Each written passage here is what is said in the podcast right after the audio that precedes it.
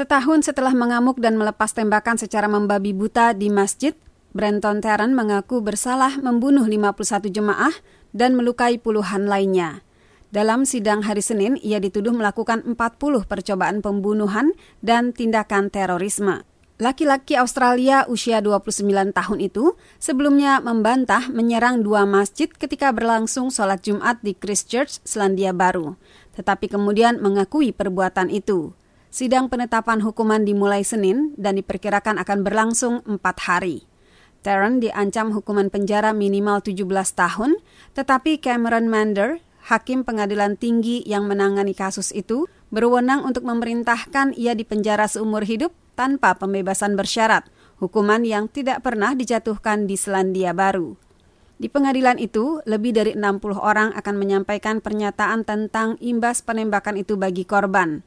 Untuk itu, sebagian telah datang dari luar negeri dan menjalani karantina COVID-19 selama dua minggu. Di antara para korban adalah Hussein Al-Umari, usia 35 tahun. Adiknya, Aya, mengatakan ia ingin melihat langsung pembunuh kakaknya. My plan is to eyeball him. We'll see how that goes. I'm going to tell him what he intended to do has done the complete opposite effect. Okay, you've um, killed my brother, but God is still there.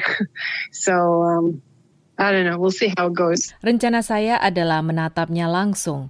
Kita lihat nanti. Saya akan katakan bahwa apa yang telah dia lakukan malah menimbulkan efek sebaliknya. Oke, kamu telah membunuh kakak saya, tetapi Tuhan masih ada.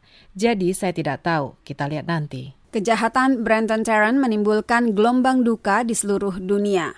Banyak dari korban adalah migran dan pengungsi dari India, Somalia, Mesir, Suriah, Jordania, dan Indonesia. Korban termuda yang tewas adalah anak laki-laki usia 3 tahun.